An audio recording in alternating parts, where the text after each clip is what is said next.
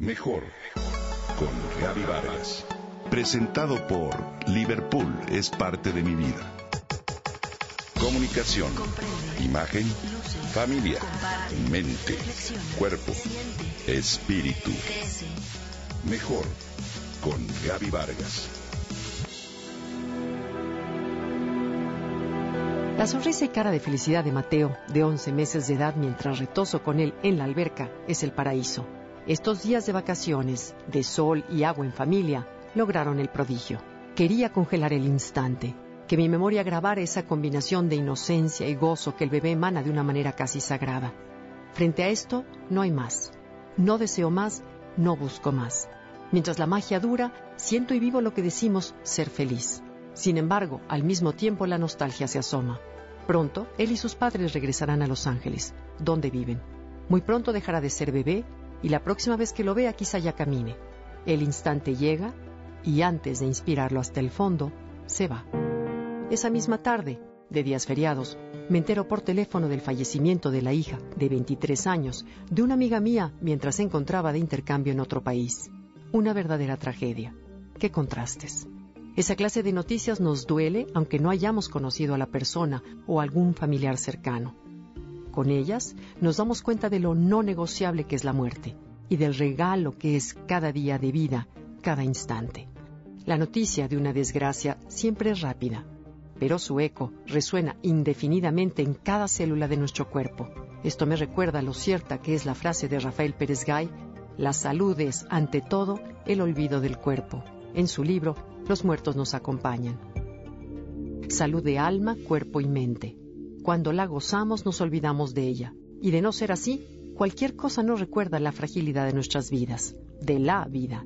¿Será que de esto se compone la existencia? ¿Que así es la felicidad a cuentagotas y por instantes? ¿O será que siempre está ahí, solo que se nos revela cuando la reconocemos y somos conscientes del momento? Mientras reflexiono acerca de lo anterior, juego con mis nietos y todo parece tan simple como el vaivén del columpio, la diversión de deslizarse por la resbaladilla o el hacer para luego deshacer una gran montaña de arena. Es por eso que el descanso es bueno. Nos hace alejarnos de lo cotidiano y observar nuestra vida desde lejos. Esta distancia nos permite reconocer que como seres humanos nos enfrentamos con dos grandes verdades. La primera es que viviremos un tiempo limitado e indefinido.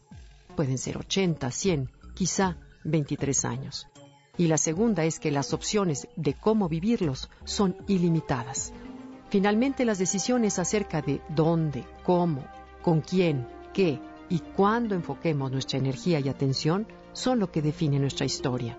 Por ello, el tiempo que tenemos para descubrir los secretos que hacen que una vida valga la pena también es limitado. Como el rally que de niños jugábamos para encontrar el tesoro y no retaba encontrar las pistas, no dura para siempre. Nada dura para siempre. La felicidad está en los momentos de la vida, el sentido en conectarnos con algo, con alguien, como con un bebé de 11 meses. Al día siguiente caminé temprano por la playa y me sentí diminuta ante la grandeza y la belleza del mar. Los tonos turquesa del mar de Cancún eran un regalo a la vista.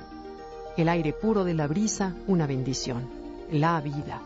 Me di cuenta de lo cercano que está de la muerte. No es la primera vez que las dos coinciden en un mismo día. Un bautizo y un funeral. Una boda y un sepelio. En fin, hoy es el momento de abrazar, de reírnos, de amar, de dejar un legado, de jugar y de hacer aquello que nos parece importante. Hay urgencia porque el tiempo es limitado. Por lo pronto me dispuse a ir por el bebé a su cuna después de la siesta para gozar de su risa, el sol y el agua. Hoy es el momento.